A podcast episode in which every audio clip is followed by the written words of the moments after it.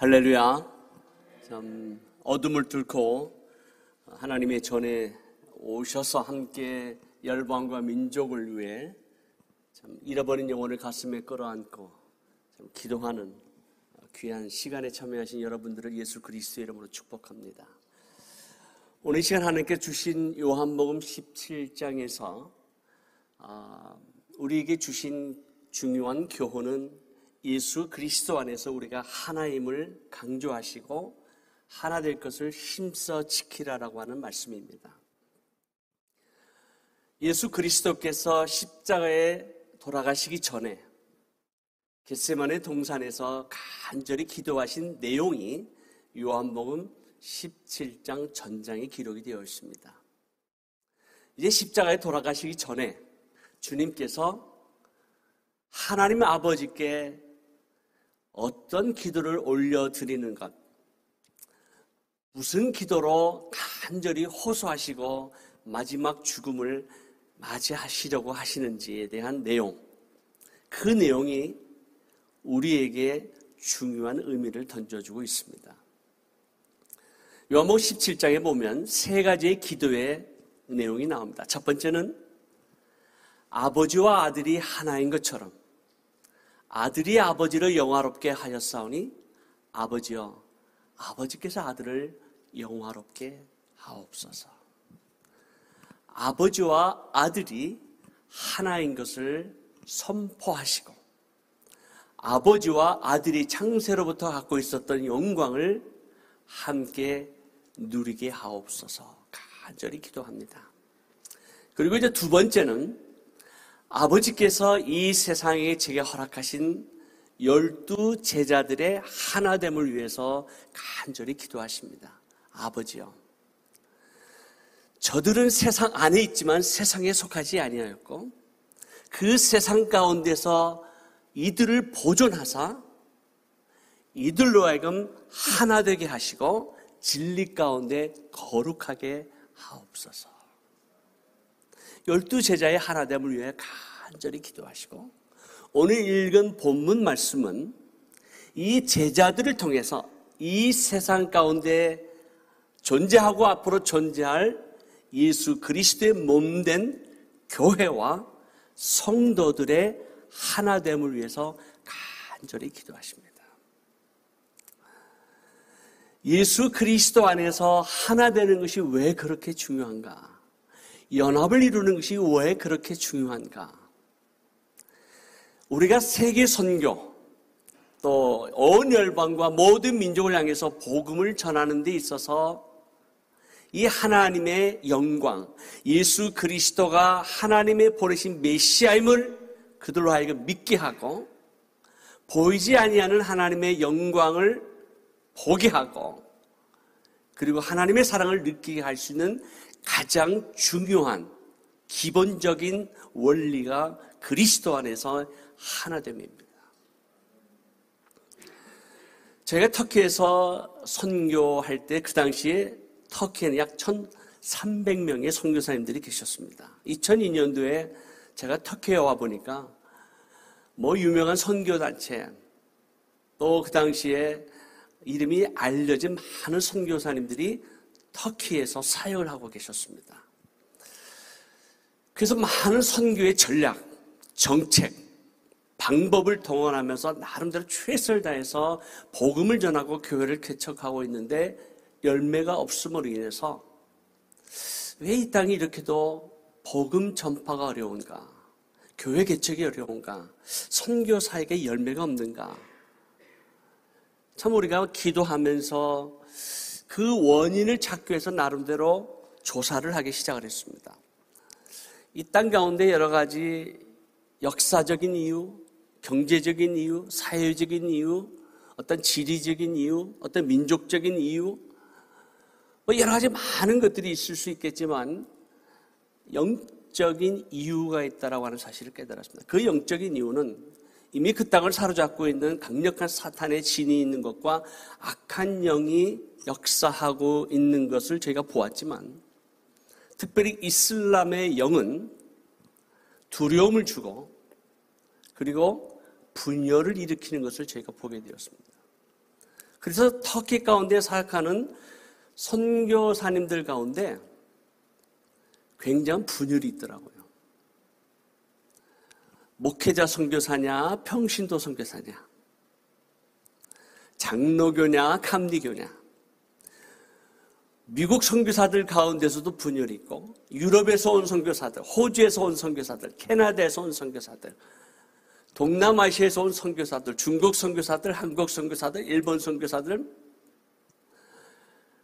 심지어는 베트남에서 온 선교사님들까지 계셨어요. 다양한 민족, 다양한 인종, 다양한 선교단체, 다양한 교단에서 온 선교사님들이 모이다 보니까 선교사 협의회가 있는데 모양은 그리스도 안에서 우리가 한 몸이라고 선포하고 이야기하고 있지만 표면상으로는 우리가 다 그리스도 안에서 한 몸이다.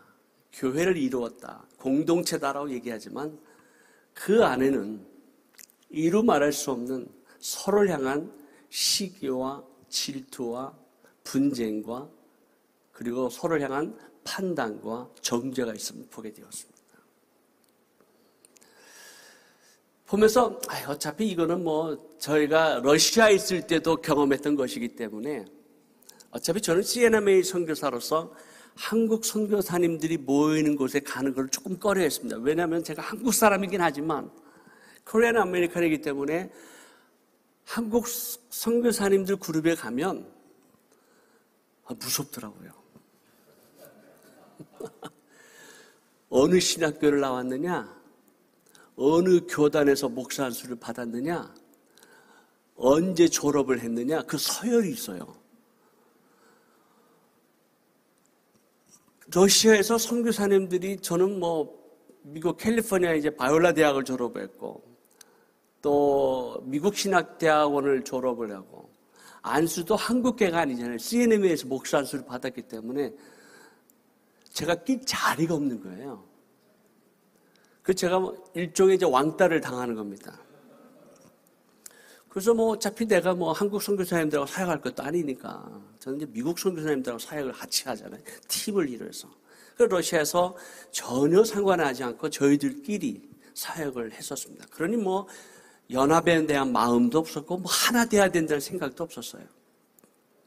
근데 러시아에서 추방을 당했잖아요. 그리고 이제 터키에 왔는데 터키에서 저희가 이제 Business as Mission이라는 전략을 가지고 교단에서 비즈니스를 해라 해서 저희들이 다시 터키 언어를 다소에서 배우고 그리고 다소에서 여러 가지 어려움이 있었고 조사를 받고 경찰에 불려가고 미 제국주의 스파이라고 하는 블랙메일이 막 올라가고 하여튼 많은 어려움을 당해서 도저히 안 되겠다 해서 우리의 신분 문제를 확실히 하고 그리고 좀 더 큰 도시에서 사역을 하는 것이 좋겠다 해서 교단에서 저희를 수도 앙카라로 세 가정이 팀을 이루어서 사역을 시작을 하기 시작합니다.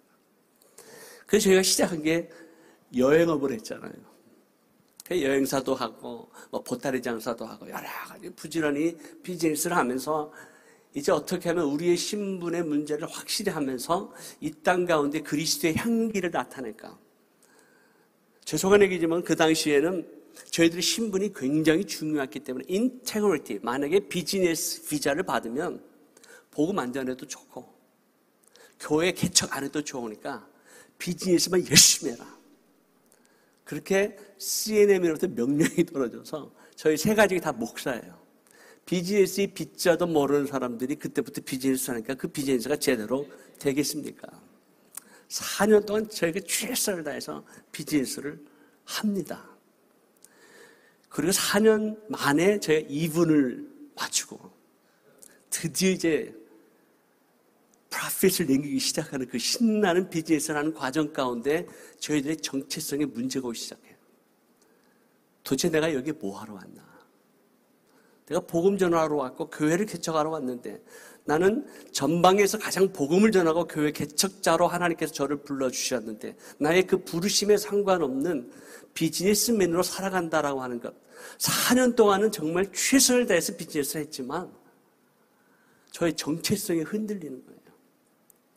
아, 그냥 어, 인플로이들에게 또 만나는 사람들에게 그리스도의 향기를 나타내면 된다라고 하지만 그게 답답해서 되지가 않는 거예요. 뭔가 입을 열어서 선포해야 되고 복음을 전해야 되는데 선교사라는 말도 할 수 없는 이 답답한 심정이야말로 그 누가 이해하겠어요. 그래서 제가 이제 여행사를 운영하면서 한국에서 어떠한 그룹의 목사님 그룹을 모시게 됐어요. 그래서 목사님들에게 토로합니다. 목사님들, 사모님들도 오셨어요.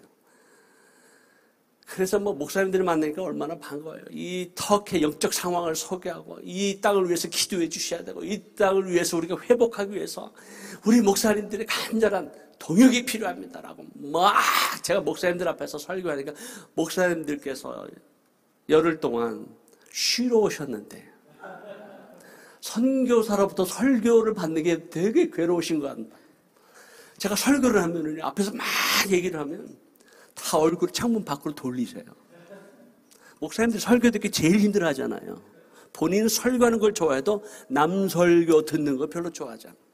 근데 막 선교사가 애타게 부르짖는데 아무도 반응하지 않는 거예요. 아, 그때 제가 시험에 들었어요. 도대체 이분들이 아, 목사님들이 뭐 죄송한 얘기지만 이제 한국에서 떠났으니까 새벽 기도도 안 하잖아요. 그러니까 와서 터키에서 기도도 안 하시고 새벽 기도도 안 하시고 뭐 옷도 입는 것만 화려하게 막 입으시고 그래서 아 이분들 목사님 맞아? 아, 막 제가 시험에 들 정도로. 근데 마지막 날 어느 한 목사님께서 오셔서 선교사님 이 땅에 영적 회복과 부흥이 일어나기를 원하십니까? 아 원하죠. 정말 이 땅에 회복이 되고 부흥이 되기를 원합니다. 그러면 선교사님 선교사님들부터 먼저 하나가 되세요. 선교사님들부터 기도하세요. 어, 이 얘기를 하는데 제가 막 가슴에 철렁 내려앉고 막 제 가슴에 마치 비수를 꺾는 같은 하나님의 음성을 들려주신 듯한 그런 충격을 받았어요. 그 말씀을 하신 분이 분당 샘물교회 박은주 목사님이셨습니다. 그때 하나님의 음성을 듣고 아 그렇구나 우리가 연합해야 되겠구나. 그래서 이제 한국 선교사님 협의회를 찾아가서 선교사님들 우리가 이 땅에 횡역적 회복이 일어나기 위해서 부흥이 일어나기 위해서는 하나가 되러 갑니다. 우리가 연합 기도회를 합시다. 그랬더니 선교사님들 반응이 와 우리가 그리스도 하나지 그렇지 우리가 함께 연합하고 기도하자 이런 반응이 아니라 무슨 어디서 굴러온 개벽다기 같은 사람이 와가지고 갑자기 막 연합을 얘기하고 막 기도를 얘기하니까 이상한 반응들이 막 오는 거예요. 그래서 제가 막 충격을 다시 받고, 아, 이게 아닌가 보다. 그런데 하나님께서 계속해서 너희가 하나가 되지 않고서는 이 땅에 있는 무슬림들이 이 땅에 있는 예수 그리스도를 알지 못하는 사람들이 예수 그리스도가 하나님의 보내신 메시아임을 어떻게 알겠느냐?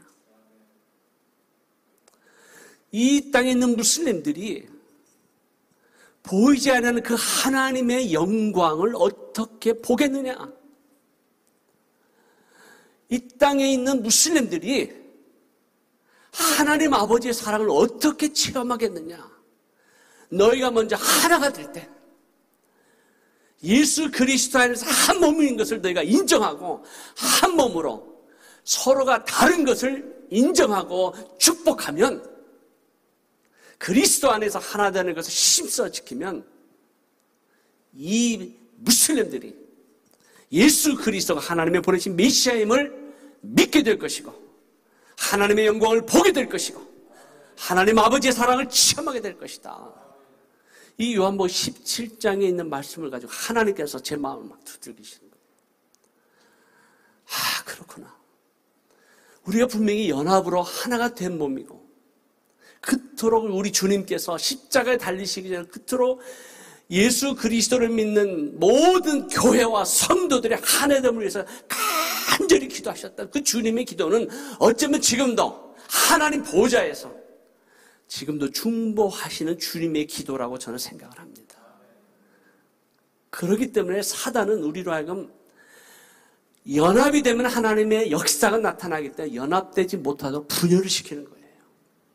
가정이 분열을 시키고요. 남편과 아내를 분열을 시키고, 부모와 자식을 분열을 시키고, 교회 안에서 목사님과 리더십과 성도들을 분열시키고, 그리고 교회들마다 분열을 시키는 선교지에서 선교사님들의 분열을 일으키니까 하나님의 역사가 일어날 수 없다라고 하는 것을 우리가 깨닫게. 오히려 이 세상 사람들이 비웃고 세상 사람들이 손가락질하고 하나님의 영광을 가리우는 것을 우리가 지금 보고 있잖아요. 우리가 그리스도 안에서 하나됨을 힘써 지키지 아니하면 이 세상 사람들이 어떻게 예수 그리스도가 하나님의 아들 메시아임을 알겠냐는 거예요. 믿겠냐는 거예요. 보겠냐는 거예요. 체험하겠냐는 거예요. 그래서 그리스도 안에서 하나됨을 힘써 지키는 것이 중요하다. 그래서 만나는 선교사님들마다 우리가 틀리다고 얘기하지 마십시다. 우리가 다른 거죠. 생각도 다르고 의견도 다르고 우리의 사역하는 생활의 모든 패턴도 다르고 사역 방법도 다르고 전략도 다른 거지 틀린 게 아니에요. 근데 자꾸 틀리다고 얘기해요. wrong이라고 얘기해. no. 우리 wrong이 아닙니다. 방법이 다른 거예요. 생각이 다른 거예요. 스타일이 다른 거예요. 이 다른 거를 우리가 다른 거를 인정하고 축복하십시다. 그리고 우리가 그리스도 안에서 하나님의 나라를 생각해서 예수 그리스도의 복음을 전하는 일에 있어서 우리가 함께 협력하고 동역하고 그리스도 안에서 하나됨을 힘써 지킵시다. 라고 말씀을 드려요. 그때마다 함께 동조해 주시는 분들 계시고 어떤 분들은 알아서 하십시오. 이렇게 아주 그냥 뭐, 뭐 캐세라 될 대로 되라라고 이렇게 반응하시는 분도 계시고 오히려 아 뭐 알아서 하십시오. 뭐 우리가 하나 된거꼭 이렇게 뭐 같이 뭐 이렇게 기도해야 되고 함께 참여해야 되는가? 아 그러시지 않아도 됩니다. 그러나 마음만이라도 축복을 좀 해주십시오. 참여는 못한다 하실지라도 격려해 주십시오. 그렇게 시작하는 하나님께서 마음을 모아주시고 생각을 모아주시고 선교사님들이 하나가 되기 시작하게 하는데 그 과정이 많은 사탄과 악한 에게 공격이 있더라고요. 그토록 사탄은 우리의 하나됨을 싫어하는 것을 제가 처음 봤어요. 우리 교회가 하나 되는 거, 교회에 함께 나와 예배 드린다고 우리가 다 하나인 거 아니죠. 우리가 같이 식사한다고 해서 우리가 그리스도 안에서 하나라고 생각하지 않습니다. 우리의 포커스가 어디에 있느냐라는 거. 복음을 전하고 하나님의 나라와 영광을 위해서 세계 선교를 위해서 우리가 포커스하면 한 방향으로 모으면 달라도 생각이 달라도 스타일은 달라도 우리는 하나일 수 있음을 믿습니다. 여러분 사도행전 13장에 안디옥 교회가 등장하죠. 그 안디옥 교회 구성을 보면 상당히 특이합니다. 안디옥 교회에 선지자들과 교사들이 있으니 곧 바나바와 니게르라 하는 시몬과 구리네 사람 루기오와 분봉왕 헤롯 젖동생 마나인과 및 사울이다. 이 안디옥 교회가 예루살렘 교회에서 핍박이 일어나서 도망친 성도들이 모여서 시작한 교회가 안디오 교회인데 안디오 교회의 리더십에 다섯 명이 나옵니다.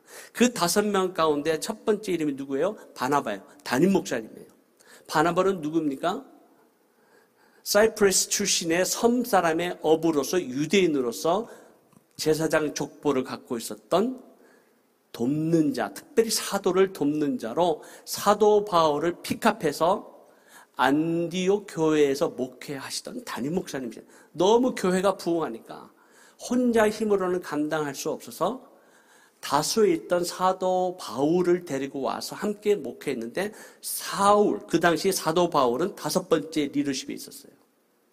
두 번째로 등장하는 사람이 누구냐? 니게로라 하는 시몬입니다.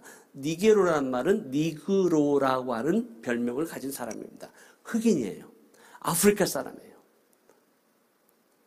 여러분 유대인의 전통과 유대인의 관습, 그리고 유대인의 특별한 선, 하나님부터 선택을 받았다고 하는 그러한 의식을 갖고 있는 민족이 아프간 흑인을 안디오 교회의 담임 목사님 다음으로 가장 최고의 장로님으로 모셨다. 이게 있을 수 있는 일인 것 같습니까? 참만의 말씀입니다. 유대인 사이 있을 수 없는 일이에요.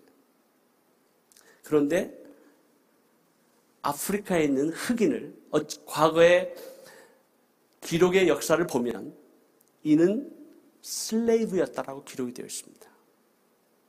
어떤 예수 그리스도 믿는 부자 사람의 슬레브로 있다가 그가 예수 그리스도 믿고 그가 자유케 되고 그의 신앙이 하나님 앞에서 돈독해져서 리더십을 발휘하고 안디오 교회의 담임 목사님 다음으로 두 번째 리더십에 같이 삽니다. 니그로였습니다. 니그로라는 시몬과 그리고 구레네 사람은 역시 아프리카 요즘 리비아의 출신 성도입니다. 그리고 왕족도 있었죠. 그리고 사울이 등장합니다. 여기 보면 다양한 배경, 다양한 민족, 다양한 지역에서 온 사람들이 그리스도 안에서 연합을 이루었을 때, 연합을 이루었을 때, 연합 공동체를 이루었을 때, 하나님께서 이 안디오 교회를 사용하셨습니다. 저는 우리 동산 교회를 예수 그리스도의 이름으로 축복합니다. 우리가 세계 선교를 위해서 이제 지금까지도 힘써 달려왔지만 앞으로 할 일이 많습니다. 오늘 미얀마의 이 소식을 들으면서 참 가슴 아프면서 아, 귀한 선교사님께서 참 귀한 사역을 하고 계시는구나. 격려가 되고 마치 우리 후배 선교사님들이 일어나는 것 같은 느낌이 들어서 너무 감사한 거예요.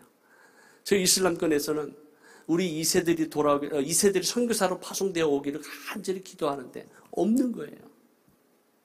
우리 다음 세대를 잃어버렸어요. 다음 선교사들이 일어나지 않아요. 그래서 이 젊은 선교사님 보니까 아, 그래도 조금 소망이 있다. 우리 젊은 선교사들을 동원하기 위해서 우리가 나름대로 1년 청년 선교사를 동원하기 위해서 많이 애를 쓰고 있는데 여러분 위해서 기도해 주시고요. 이슬람권의 지금 영적 추수 때입니다. 이 때에 온 교회가 함께 연합해서 그리스도 안에 공동체를 이루어서 이 사명을 감당하지 아니하면 언젠가 우리가 주님 앞에 섰을 때 주님 앞에 뭐라고 핑계할 수 있을까? 내가 이렇게 수많은 영혼들을 보내주고 복음을 전할 기회를 주고 하나님의 나라가 확장될 수 있는 기회를 너에게 주었건만 너희가 왜 순정하지 않았느냐라고 책망할까봐 심히 두려운 거예요. 그래서 우리가 미얀마를 위해서도 기도하고 여러분들이 파송한 선교사님들을 위해서도 간절히 기도하지만 이슬람권의 영적 대추수에 하나님의 추수할 일꾼을 보내어달라고 기도해 주시기를 진심으로 부탁을 드립니다. 기도하겠습니다. 하나님 아버지 감사합니다. 우리가 예수 그리스도 안에서 연합을 이루게 하시고 하나됨을 힘써 지키게 하시고 우리의 연합 공동체를 통해 이 세상 사람들이 예수 그리스도가 하나님의 보내신 메시아임을 믿게 하시고 이 세상 사람들이 하나님 아버지의 영광을 보게 하시고 이 세상 사람들이 하나님 아버지의 사랑을 체험하는 놀라운 역사가 우리 동산교회를 통해서 또 선교지마다 선교사님들의 연합을 통해서 교회의 연합을 통해서 놀랍게 일어나게 하여 주시옵소서 예수 그리스도의 이름으로 기도하옵나이다. 아멘.